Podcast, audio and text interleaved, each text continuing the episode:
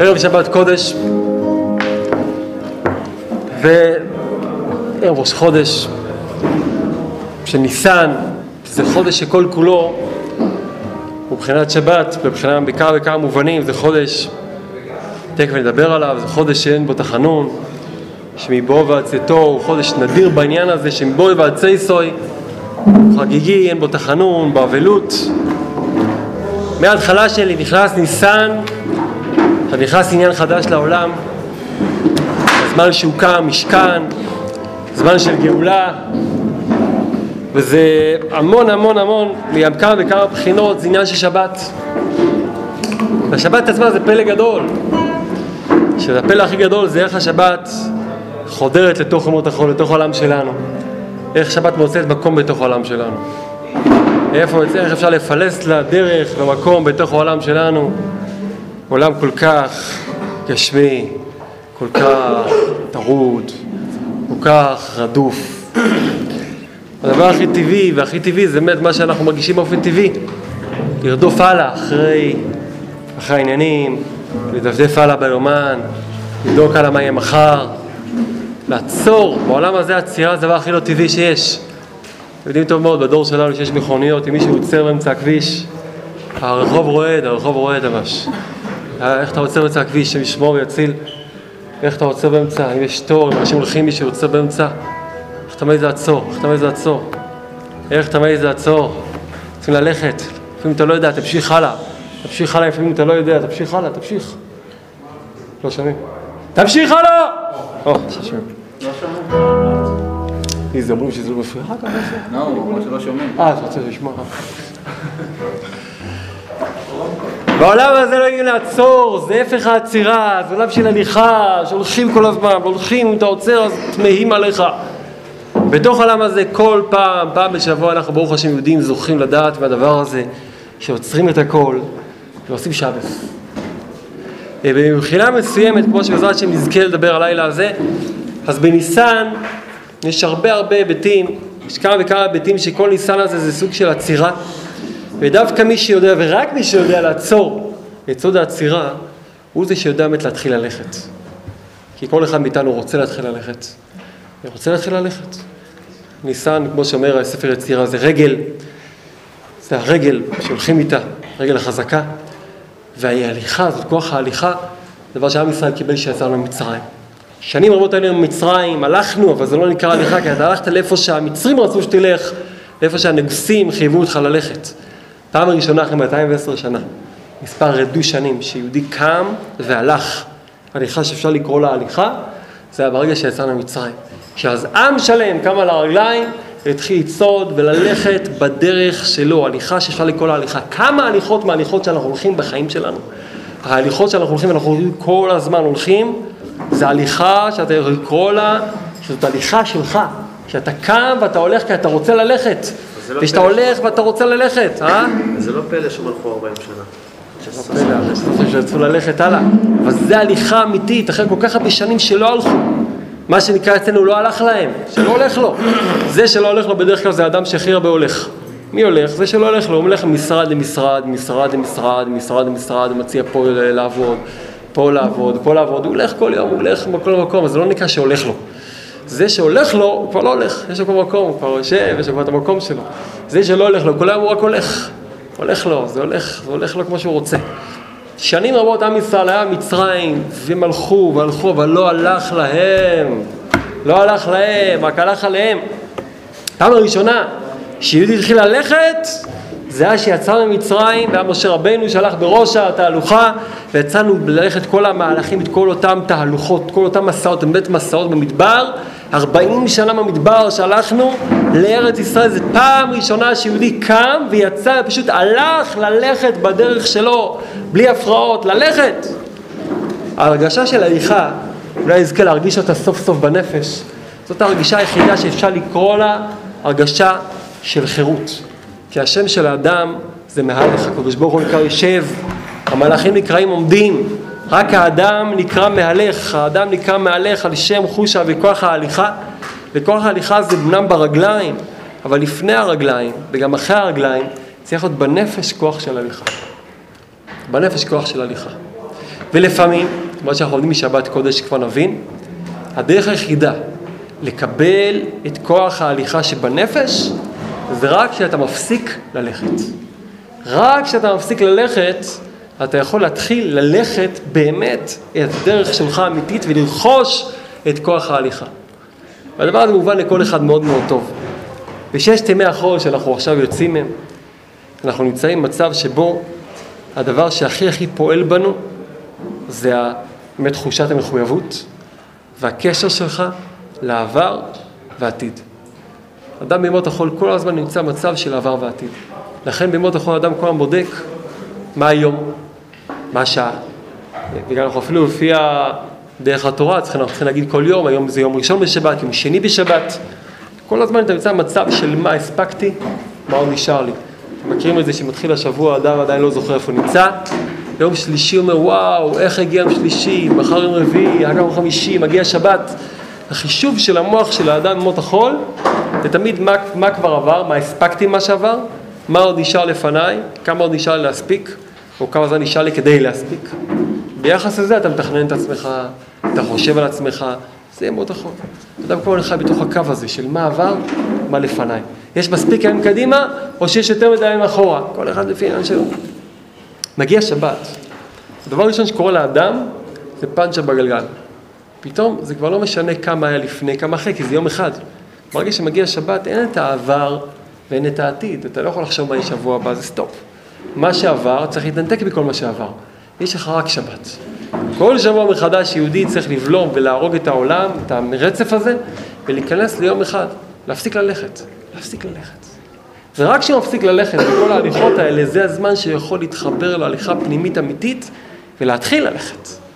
הדבר שכל אחד מאיתנו נחשק, הלוואי נזכה לפצח את הקוד הזה היום בשיחה שלנו, בדיבור שלנו, היום בהמשך, זה סוף סוף לצאת להליכה שלי, להליכה האמיתית שלי. אה, זה נשמע קצת מוזר, זה בכלל מוזר, תחשוב על זה.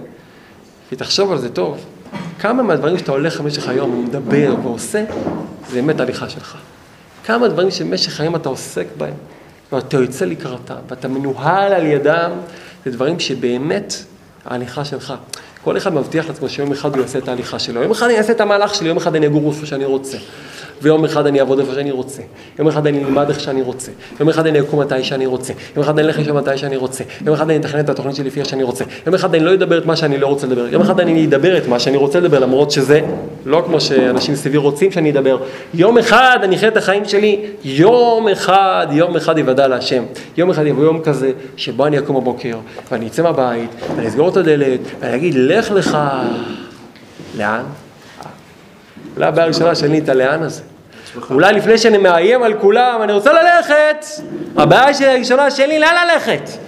ואם מישהו ישאל אותי, תגיד, אז תלך כבר, לאן אתה רוצה ללכת? אני לא תשמע, האמת שלא חשבתי על זה, אבל אני באופן כללי רוצה ללכת, ונמאס לי שאתה עוצר אותי, ואני רוצה ללכת. אז אני אגיד לך, אז איפה אתה רוצה ללכת? לא תשמע, אני צריך לחשוב על זה. אבל כשאני אחשוב על זה, אני רוצה ללכת. אז, אז בינתיים תישאר פה, אז אני אשאר פה. לא חשבנו על זה, שהגאולה תלויה אולי בשאלה פשוטה, שואלים אותנו, תגיד איפה אתה רוצה ללכת? ועל השאלה הזאת אין לנו תשובה. אולי הפוך. על אותו משקל בדיוק. הגאולה תלויה בזה שאתה תבקש שם אחד, אני רוצה ללכת, ותגיד לאן אתה רוצה ללכת, ותסכים ללכת, ושאם יפתחו לך את השער, תהיה בטוח שאתה לא זה שתחזור בחזור, תגיד שוב, סגור את השער, סגור את השער, כי אני לא רוצה ללכת. סליחה שביקשתי. סיבה אמיתית והעיקרית, שאדם מתקשה מאוד לצאת מהגלות שלו. זה לא השומרים ששומרים על הגלות, ששומרים אותו מאחורי חומות, מאחורי ברזלים, מאחורי, בתוך הנחושתיים. אלא זו אותה עובדה שאין לו באמת משאלה אמיתית מאיפה הוא רוצה להיות אחרי החומות. אין לו באמת שאלה למה אני כלוא פה, ואין לו באמת רצון אמיתי ללכת לתת צעד אחד אחרי השער, ללכת. והסיבה היא כי מאוד מאוד נעים להיות בתוך השער. בתוך בית הכלא יש לי סוער שאומר לי מתי יש ארוחת בוקר, מתי יש טיול בחצר, מתי אפשר לקנות משהו בקנטינה, מתי אפשר לעשות חזרה לחדר לפטפט, מתי כיבוי אורות, מתי הדלקת אורות, מתי עוד עושה עבודות שירות. בחוץ, אני צריך להחליט לבד. לכן קל מאוד לאנשים להתחבר לימות החול וקשה מאוד להתחבר לשבת. כי בימות החול לפחות אני יודע מה הבוס אומר שצריך לעשות, מה השעון אומר שצריך לעשות, מה המצב הכלכלי בבנק אומר שצריך לעשות, מה אנשים סביבו שצריכים לעשות. זה די ברור. כי כל העולם חי בין העבר לבין העתיד, ושם אני יודע יותר מאוד איפה אני ממוקם, ואפילו שאני מאבד את החירות שלי, ואני כל בוחר מיילל על זה, אבל לפחות אני יודע, אני בתוך הרכבת. מגיע שבת, ועושים סטופ, ואין לך את המערך הזה. אז השאלה הכי גדולה שבעולנו, אז לאיפה אתה הולך בשבת? לאיפה אתה הולך הלאה בשבת? לאיפה אתה הולך? ואז מה קורה בשבת? יש כבדות. מכירים את הכבדות של שבת? כן. רבי יעקב, אשרי לך שאתה מחזק אותי. כבדות, אחרי התשיעונות, לפני התשיעונות, רק חושב על התשיעונות. ראשון, איך משם? לא, חלילה יש אנשים שיש להם הרבה יתרון בשבת, אבל יש כזה סוג של כבדות לפעמים. מה זה הכבדות הזאת? אולי הכבדות כשייכת לחירות. יש אנשים שהם לא עובדים, הולכים, נהיים חולים מיד. איך שהוא לא עובד, הוא נהיה חולה. מיד כשהוא לא עובד, הוא מקבל חום. חום. לא יכול לקום, הוא עייף. פתאום הוא נרשות עצמו. פתאום הוא הולך לך.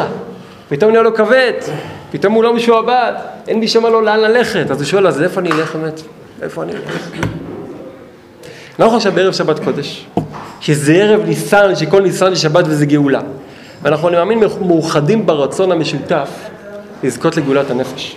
זאת אומרת, אנחנו מאוחדים ברצון הזה, אולי נזכה הבוק, הערב הזה, הערב, הלילה הזה, להציף את זה קצת, ככה להציף את זה קצת, למה? כי אנחנו כולנו מאוחדים בזה ברעיון, זה נמצא איפשהו, זה מתחת לפני השטח, אין לנו כל כך זמן לזה, זה האמת, אנחנו די עסוקים, אנחנו גם צריכים לנקות לפסח, ולכן זה די מוזר מי שכן הגיע לפה, כי אנחנו מאוד עסוקים. כבר דפקת מספיק מזרונים.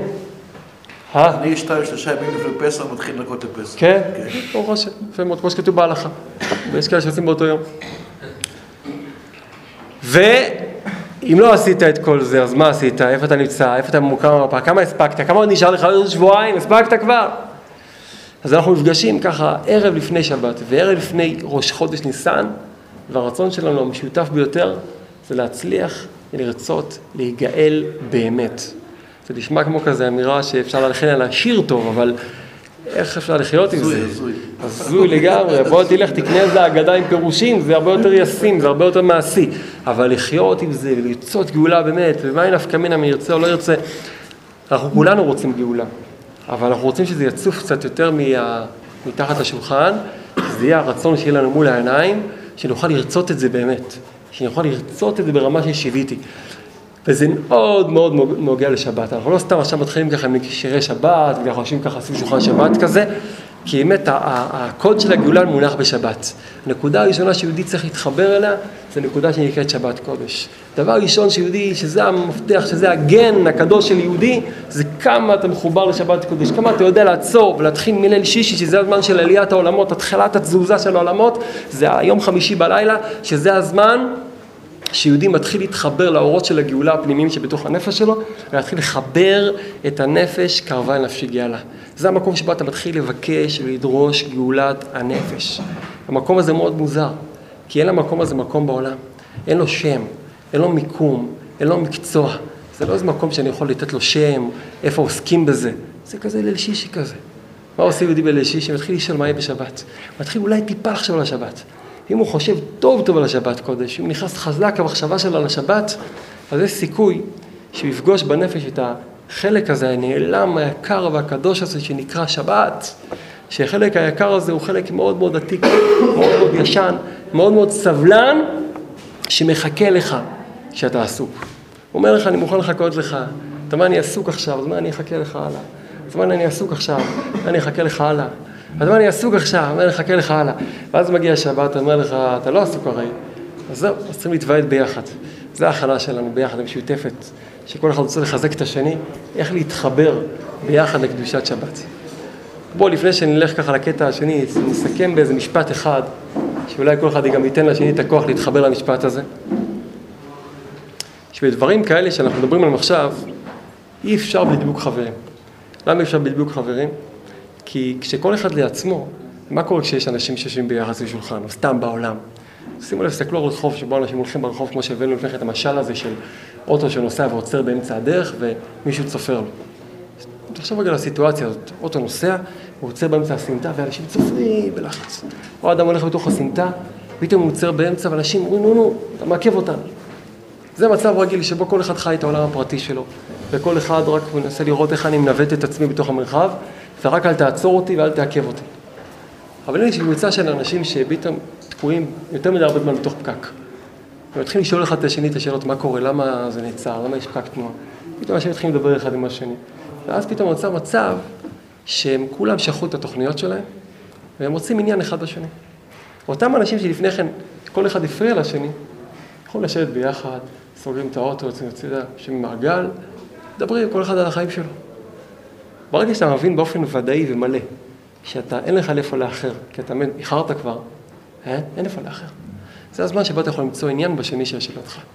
ואז הוא יכול לעזור לך או לא נגדך. שכל אחד מאיתנו חי רק בלהספיק, ומה הפסדתי, מה אני הולך להספיק, אז תמיד בהכרח השני יפריע לי. אפילו שאנחנו מפגשים ביחד, אז הרגשה תהיה תמיד שמתי זה כבר יתחיל, מתי יפסיקו להפריע לי, ומתי זה לא יהיה מאוחר מדי, והאם עבר כבר חצי מהמהלך, והאם כבר אמרו את חצי מהשיעור, אם הפסדתי משהו, לא הפסדתי משהו. זה הזמן שבה אנחנו דרוכים, אנחנו לחוצים, אפשר להתחיל לדבר, אז לא התחלנו לדבר עדיין, בסדר, לא התחלנו עדיין לדבר, אי אפשר לדבר עדיין, כי אין מה לדבר, כי אנחנו כולנו רק... השעון שעבר כבר התפספס. מה שעוד לא הגיע, זה, זה עדיין מלא בציפיות מה יקרה. ככל שאני יותר מאוחר, אנחנו לא נספיק לישון בלילה, נהיה עייפים מחר. וככל שכל אחד יושב, אז מסתיר לשני. ואם אחד נדבר, הוא מרגיש לשני. אז עדיין לא התחלנו לדבר, בסדר? לא התחלנו לדבר עדיין. בסדר? לא התחלנו לדבר. אולי כשנירגע, ונתחבר, ונשב ונגיד איזה ניגוד של שבת, אולי יספיק שנגיד מילה אחת, וזהו, וזה יספיק, לא צריך להגיד יותר מילה אחת. אולי נגיע איזו מילה אחת שהיא תתחבר כמו זרם חשבלי בין כל הנפשות כולם, וזה יהיה הדיבור.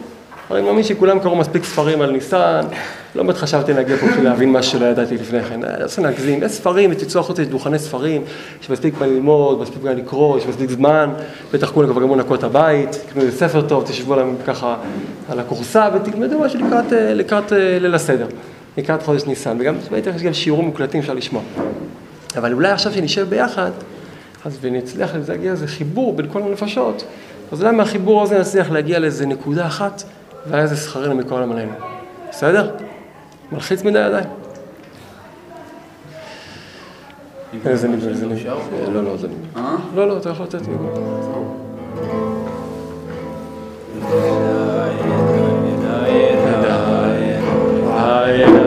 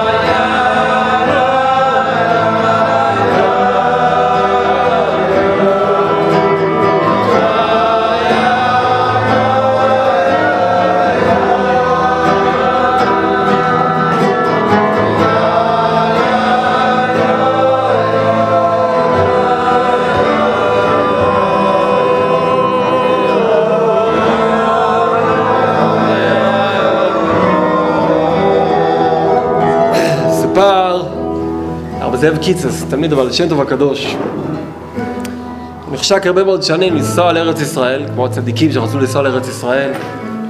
הלו געגוע הרבה מאוד זמן לנסוע לארץ ישראל. וכמו תלמיד אמיתי שרוצה לעשות משהו משמעותי כל כך, כמו לנסוע לארץ ישראל בשנים האלה, שמי שנוסע לארץ, כמו עבר ליקום אחר. אז הוא ניגש אל שם טוב הקדוש, אומר לו, רבי, אני רוצה עוד לארץ ישראל. רוצה לנסוע לארץ ישראל, אומר לו, אבל שם טוב הקדוש, רב זאב, בסדר גמור, תיסע לארץ ישראל, יש לך ברכת הדרך. אבל אבל אבל, שם טוב הקדוש, רב זאב וזאב היקר, שים לבך, כשאתה נוסע לארץ ישראל, שים לבך, שתדע לענות תשובה כראוי. שים לבך, כשאתה נוסע לארץ ישראל, כששאלו אותך שאלה, שתדע לענות תשובה כראוי. ולא יוסף. כדרכו של שם טוב הקדוש, דיבורים ככה נעלמים, תלמיד אמיתי מקבל את הדיבורים של הרבי שלו, רב זאב מתארגן לנסיעה, וככה במוח מהדהד את הצבא, הציווי הזה של שם טוב, לשים לב איך לענות תשובה.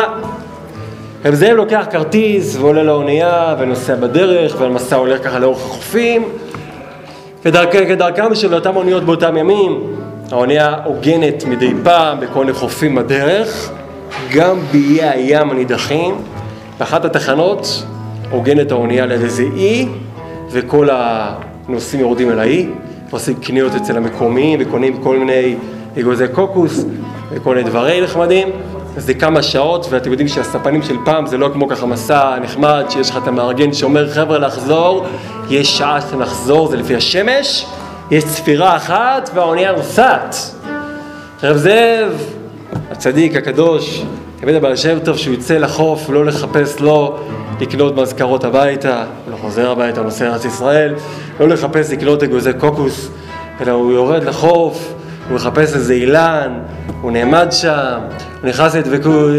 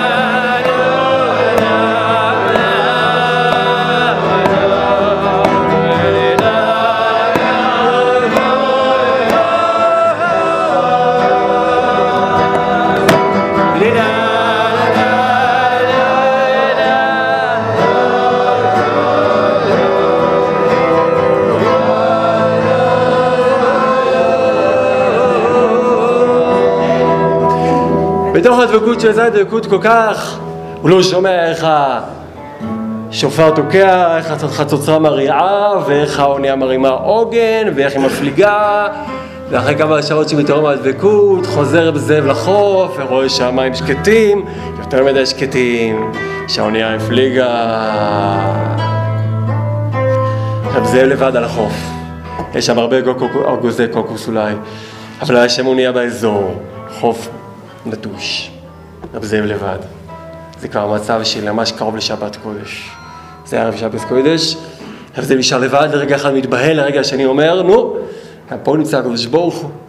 אז הוא התחיל ללכת על איזה שביל, והוא הולך, והוא הולך, והוא הולך, והוא הולך, והוא הולך על אותו שביל, ובאמצע השביל הוא רואה מרחוק איזה בקתה, איזה בית, וככל שהוא מתקרב בתוך הבית הוא רואה שהדלת נפתחת, והדלת הנפתחת יוצא איזה איש זקן, כמו בסיפורים, כי באמת זה סיפור, והוא הולך לקראתו, והוא הולך לקראת האיש, והאיש הולך לקראתו, והוא הולך לקראת האיש, והאיש הולך לקראתו, והאיש הזה עם זקן לבן, כמו בסיפורים, כי זה היה סיפור, והוא מתקרב לקראתו, וסיפור אמיתי כמובן, והאיש הזה עם הזקן הלבן, מסתכל לרב זאב בפנים, אומר לו, רב זאב, רבית, סוצח, מה נשמע? אומר רב זאב, השם ישמור. אומר לו, יהודי, למה אתה נראה כל כך טרוד? אומר לו, זאב, למה אני נראה כל כך טרוד? זאת לא כל כך שאלה, כי אני יהודי בודד על אי, בודד, בערב שבת. אומר לו, יהודי, אז זה בדיוק הסיבה שלא תהיה בדאגה, כי אם אתה נמצא על אי בודד בערב שבת, מן הסתם אין לך לאיפה ללכת כי מגיע השבת. אז אולי, למה לי בכל לדאוג, מה יהיה? מן הסתם אתה תרצה להיות באיזשהו מקום, אז זה המקום, פה תמצא מעניין של יהודים, מן הסתם כמו שאתה נראה יהודי כשר, בטח תרצה לטבול את גופך לכבוד שבת, פה תמצא מקווה לטבול לכבוד שבת, אז למה לדאוג ולחשוב מה יהיה אחרי שבת, בוא תעשה איתנו את השבת, בוא תטבול, יש פה מעניין יהודים כאמור, אחרי שבת, השם יעזור. בדרך כלל, אחרי שבת מגיעות אוניות, ואתה תמשיך את הדרך לארץ ישראל, ארץ לא תברח. היית שבת, היית שבת, היית שבת, היית שבת, היית שבת, היית שבת.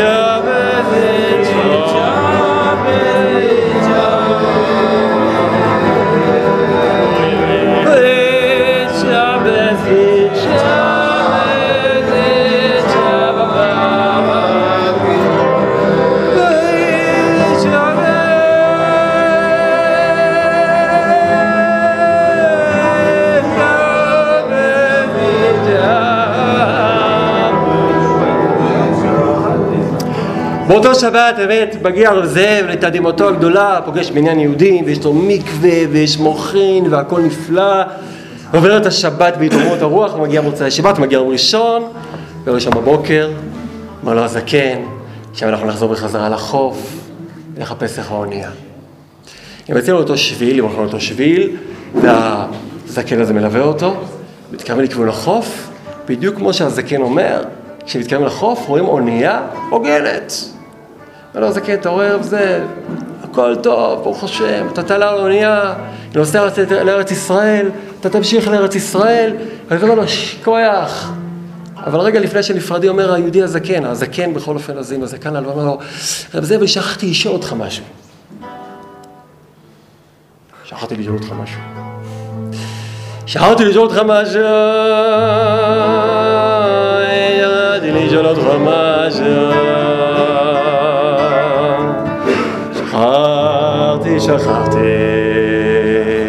שכחתי, שכחתי, כמעט שכחתי. שכחתי לשאול אותך, מה שלום היהודים בארץ שמאלה אתה מגיע? מה שלום היהודים בארץ שמאלה אתה מגיע? מה שלום? וזה בעין אחת מסתכל על האונייה שעוד דקה תברח כמו האונייה לפני שבת, לא כדאי. והיהודי שואל שאלה כזאת הזו, מפתיר כלאחר יד, היהודים במדינה שלי, ברוך השם, שהקדוש ברוך הוא לא שוכח אותם.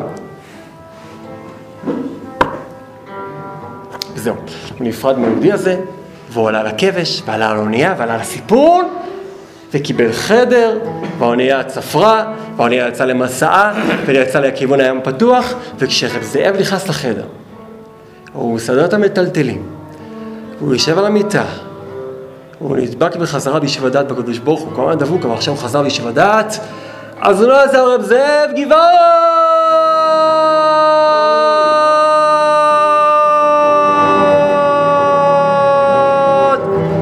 מה לא קלטתם לבד איזה גבעת יש פה? גבעת!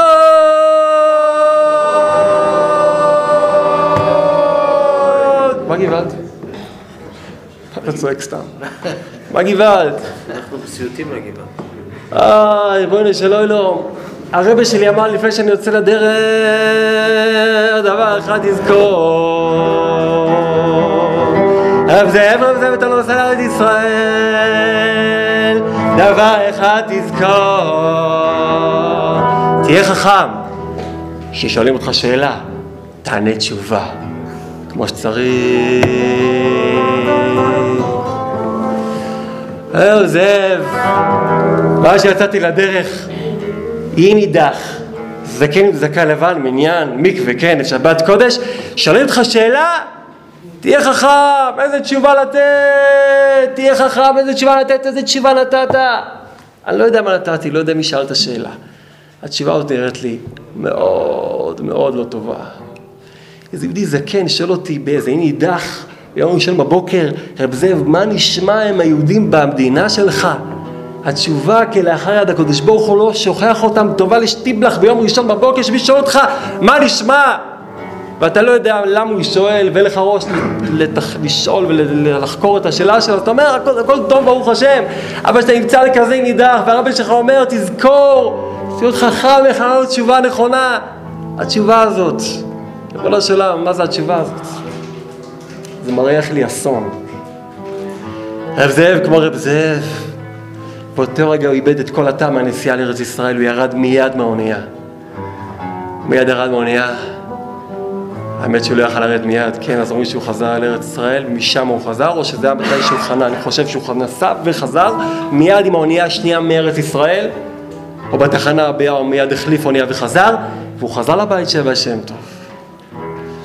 ושהוא נכנס לזוכר של הבעל שם טוב הקדוש, הסתכל על הבעל שם טוב, אמר, רב זאב, רב זאב. אוי רב זאב, רב זאב, אמרתי לך, אמרתי לך, ששואלים אותך שאלה, תהיה חכם, איך לענות תשובה. ששואלים אותך שאלה, תהיה חכם, איך לענות תשובה. תדע לך שבכל יום ויום עברו בינו אבא ראשון של האדם, אבא ראשון של האדם, שכולו אהבה, הוא לא אהבת השם, הוא לא אהבה לצאצאים שלו, הוא הראשון שקיבל הבטחה מהקדוש ברוך הוא על הזרע שלו, על עם ישראל, לזרעך אתן. הראשון, והוא שאל את השאלה במעדה, ושם על זה נגזרה כל הגלות, והאהבה בנו יש לו אחריות פרטית ואישית על הגלות של עם ישראל, וכל יום הוא שואל את הקדוש ברוך הוא, ריבונו של עולם, מה עם הבנים שלי? ריבונו של עולם, מה עם הבנים שלי? ריבונו של עולם,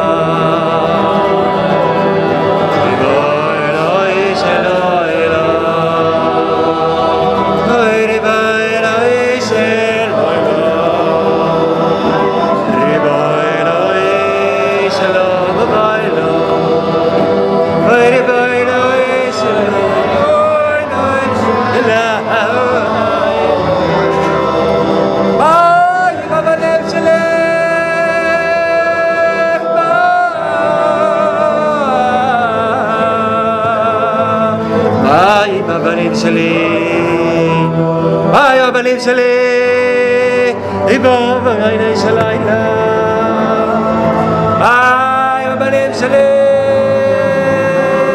ריבונו של עולם. הקדוש ברוך הוא עונה לו כל יום מחדש. אבו אבינו, אבו אבינו היקר, אברהם היקר, נשמה טובה שלי, אברהם היקר, לא שכחתי אותה, לא שכחתי אותה, לא שכחתי אותה. היי הבנים שלי, לא שכחתי אותה. אבל אברהם אבינו הוא לא מסתפק בשאלה הזאת. אלא אחר אותו ניגש שוב פעם ריבונו של עולם, מה עם הבנים שלי? הקדוש ברוך הוא אומר לו שוב פעם, אברהם היקר, לא שכחתי אותה, מבטיח לך. אתה מבין שהוויכוח הזה לא ייגמר. אז הקדוש ברוך הוא יום אחד אומר לו, תקשיב. אני אתן לך גם ראייה, אל תאמין לי. יש יהודי אחד יקר, יהודי כשר, קוראים לו רב זאב קיצס.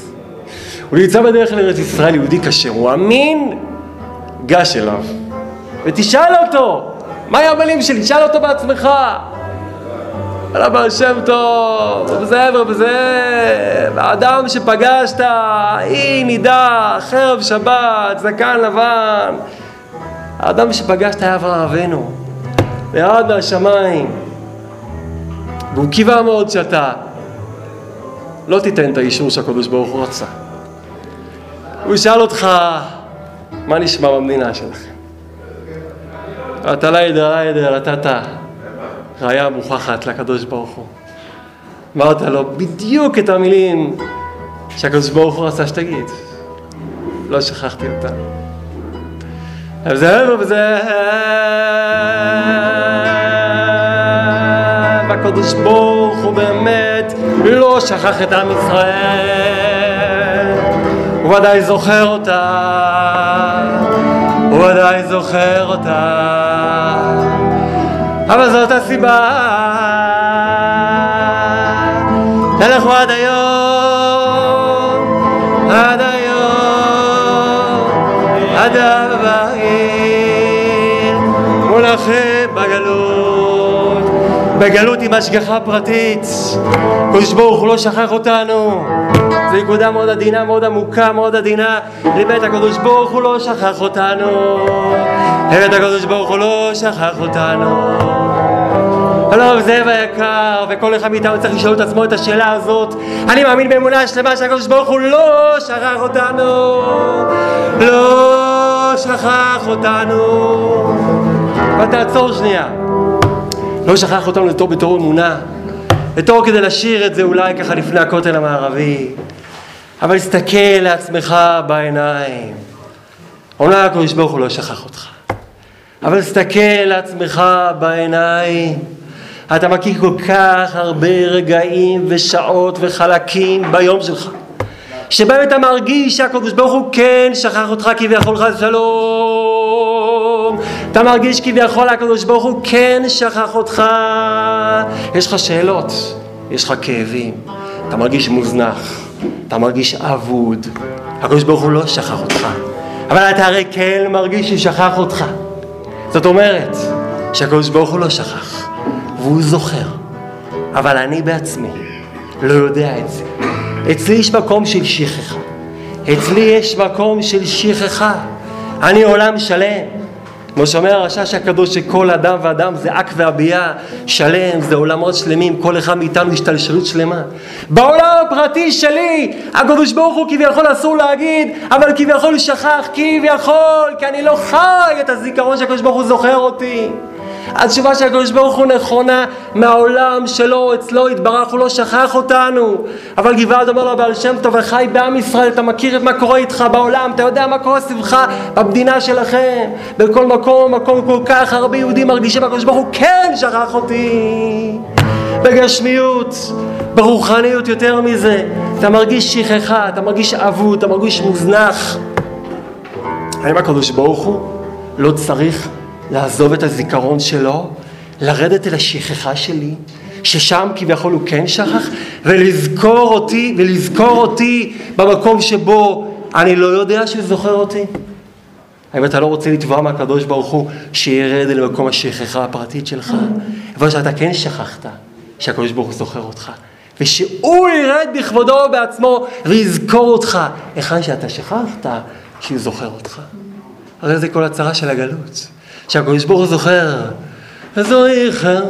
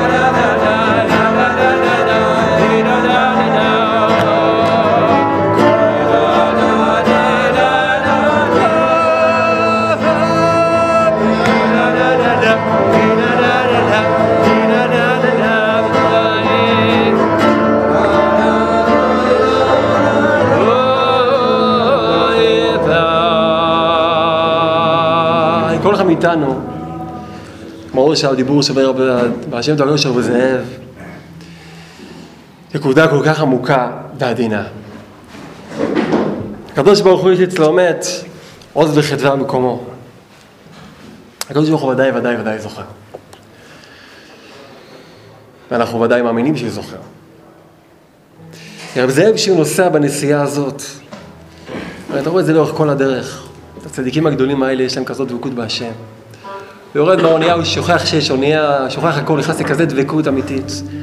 אפילו שהוא בדרך לארץ ישראל, שזה המקום של הגאולה, זה המקום של איש הישראלי, כמו שרבנו הקדוש אומר, ששם זה מקום אמיתי של הגידול של נפש יהודית. אפילו אז, שהוא נמצא בזה אי, באותו רגע, ואולי כבר נדבר על זה, שיהודי יוצא את העיניים, ומחליט שעכשיו אני בן חורין, הוא נכנס למדי דבקות אמיתית. והדבקות זה גאולת הנפש. וכשאדם נמצא בגאולת הנפש לא חסר לו כלום, אז זה מפספס את האונייה. אבל הפיסוס של האונייה זה רק משל קט, להחמצה הכואבת כל כך. שכבר יש פה את אברהם אבינו, כבר שואלים אותך שאלה, ואנחנו רוצים להגיד לעצמנו בעיקר את זה. אז איפה התשובה? איפה התשובה? והבעיה שאין לנו תשובה זה בגלל היסח הדעת עתיק מאוד. כי אצל רוב העולם היסח הדעת זה בגלל כל החיפזון וההטרדות. ולפעמים ולפעמים היסח הדעת הוא מחמת דבקות. זה לא כל כך הבעיה שלנו, הבעיה שלנו בדרך כלל זה שהיסח הדעת הוא מחמת הטרדות. ויש גם את הפן הזה שבו אדם כל כך סומך על הקדוש ברוך הוא כביכול. הוא אומר, הוא יודע את הבעיה, הוא יודע את המצב, הוא יודע מה קורה, נו מת, אני צריך לעשות פה עכשיו סקנדל, הוא יודע הרי את הכל. ואתה צודק שהוא יודע, הקדוש ברוך הוא מתווכח עם אברהם אבינו כל יום, אומר לו, אני זוכר אותם. אבל תהיה אמיתי עם עצמך. תהיה ער, תזכור, תזכור, תזכור את המקומות השכוחים. הבעיה שלנו שמתי ששכוח לנו, אנחנו כל כך עבודים, אבל דווקא אז לא נמצא שם אברהם אבינו כדי לשאול, מה נשמע במדינה שלכם? מה קורה אצלך בעסק? אז הכל בסדר. אבל כשאשר אדם נמצא בדיוק ברגע שלב, שכבר כאילו טוב לו כבר, זה הרגע שבו הוא סומך על הקדוש ברוך הוא, זה הרגע שבו יש לו אמונה, זה הרגע שיש לו בביטחון. דווקא זה פעם שאומרים את האדם, תגיד את האמת. תצעק את הצעקה הפנימית שלך. תקרב את הקרב הפנימי שלך. כל אחד מכיר את זה. אתה לא חייב את זה בהזמנה. דווקא כשאתה רוצה לפתוח את הלב, כשאתה רוצה לדבר את הדיבור האמיתי, פתאום יש את השלווה הזאת, את הלחדודי, את הרגיעות, כאילו הכל טוב. או שיש סתם טובות. והחוכמה הגדולה, וזה פתיח של העניין של ניסן, זה לבקש את הגאולה.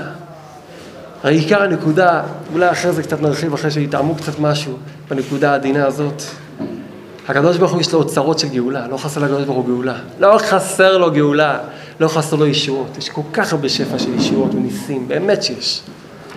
חסר דבר אחד שאף אחד לא יכול לתת את זה. גם הקדוש ברוך הוא כביכול יכול לתת את זה. חסר שמישהו ישאל שאלה מספיק טובה, שעליה אפשר לתת תשובה מספיק טובה שנקראת גאולה. גאולה זה תשובה. גאולה זה תשובה. אבל אין לנו את שואלי השאלות הטובים, שישאלו שאלה מספיק טובה, שתצדיק תשובה, כמו גאולה. גם גאולה פרטית. אם אתה רוצה גאולה פרטית, צריך לשאול, לשאול שאלה מספיק טובה, שתביא את הגאולה. התשובה של זה הייתה צריכה להיות שאלה, לא בשביל תשובה. שאלו אותו, שאלה שהייתה צריכה, שאלה שהייתה צריכה לשמוע שאלה. הם שאלו תשובה, אבל... אברהם אבינו רוצה לשמוע שאלה ולא תשובה.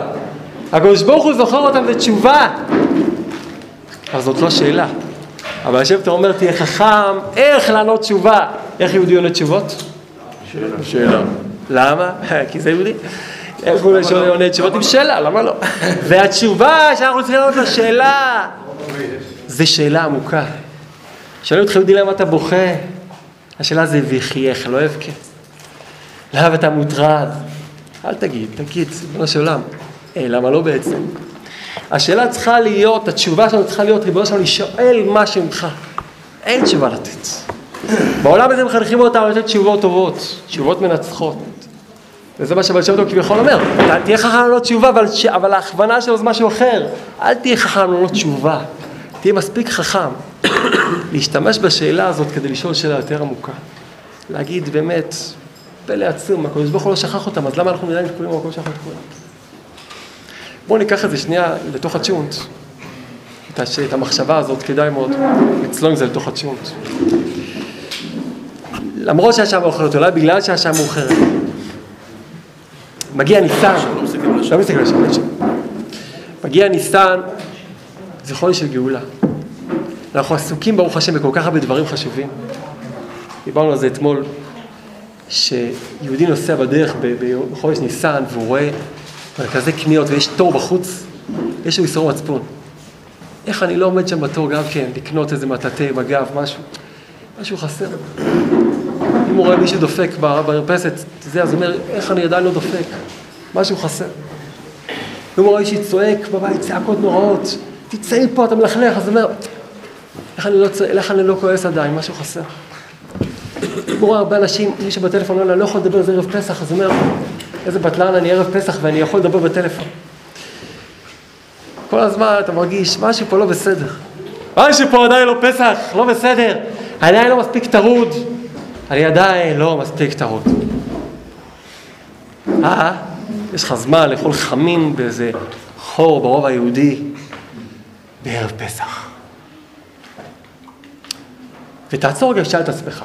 בניסן נגאלו, בניסן עתידים נגאל, גמרא בראשונה. עתיד להיגאל, אתה, אתה מצפה להיגאל? אתה מצפה להיגאל? בטח, בטח. טוב, אז הגיע הרגע הנדיר הזה. אתה האדם הנדיר הזה? אתה יכול לשמוע את השאלה הזאת. לוחשים לך על האוזן הימנית. שתיים עשרה בלילה, בערב חודש ניסן. כיוון שכתוב שבניסן נגאלו, בניסן עתידים להיגאל, וקיים עליהם את הסוד הזה של קרבה נפשי גאלה. אז אנחנו מתכוונים אליך. באיזה תחום אתה רוצה להיגאל? זאת אומרת, מה אתה רוצה בגאולה? ומה אתה רוצה, מה חסר לך בעצם שנגאל לך? חסר לך משהו? אתה יכול להגיד לנו משהו שאתה רוצה להיגאל בו? מצאת הזמן לשאול את השאלה הזאת בערב פסח? אני תרום עכשיו. יש משהו שאתה רוצה להיגאל בו? יש משהו שמבחינתך לא גאולה עכשיו בחיים שלך? חוץ זה שאתה רוצה שיהיה לך פרנסה יותר ברווח בעזרת השם ושיהיה יותר טוב וכל מיני דברים שאנחנו עומדים. יש משהו שאתה יכול להגיד שאתה בתוך כלא עכשיו, אתה רוצה להיגאל בו, באמת אתה רוצה להיגאל, גאולה, גאולה זה נקרא מציאות אחרת לגמרי. בטח שאני רוצה, בטח שאני רוצה, זאת אומרת, אני רוצה מאוד, אבל תן לי לחשוב על זה, אני אדבר על זה עם אשתי, אנחנו נחשוב על זה ביחד, זה הסיבה שארי אמר לתלמידים שלכם לא הלכו לקבל את משיח, אנחנו כועסים עליהם עד היום, אבל אנחנו בדיוק אותו מצב, רק יותר גרוע. תן לי, תן לי לחשוב על זה, בסדר?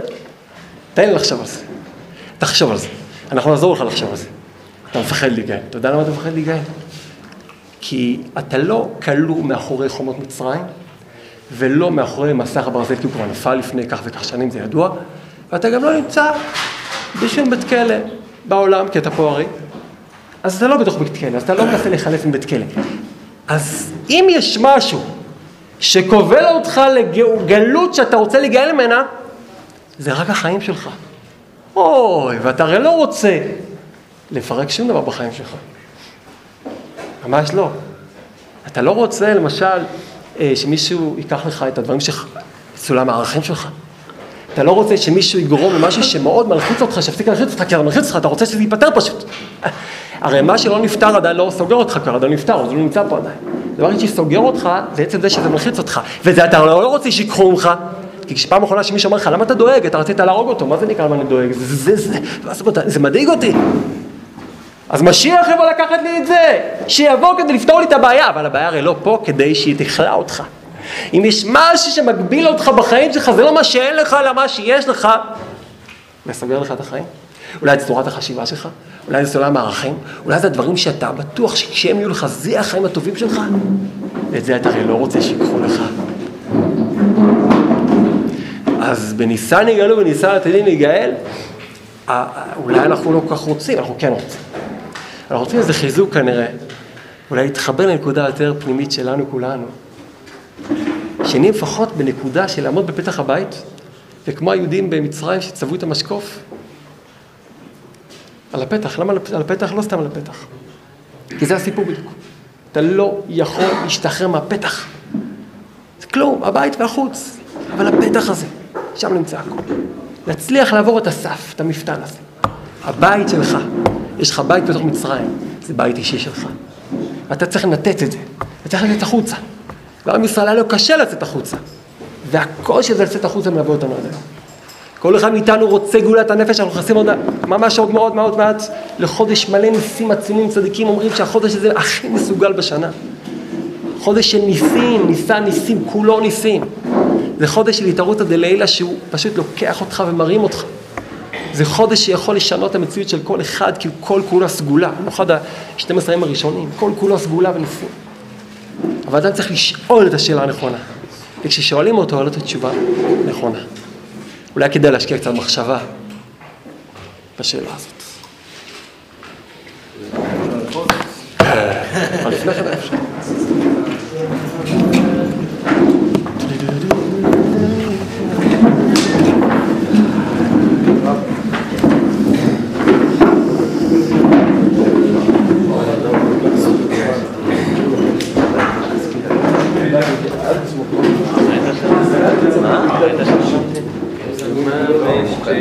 אני גם שמעתי, רבי יהודה.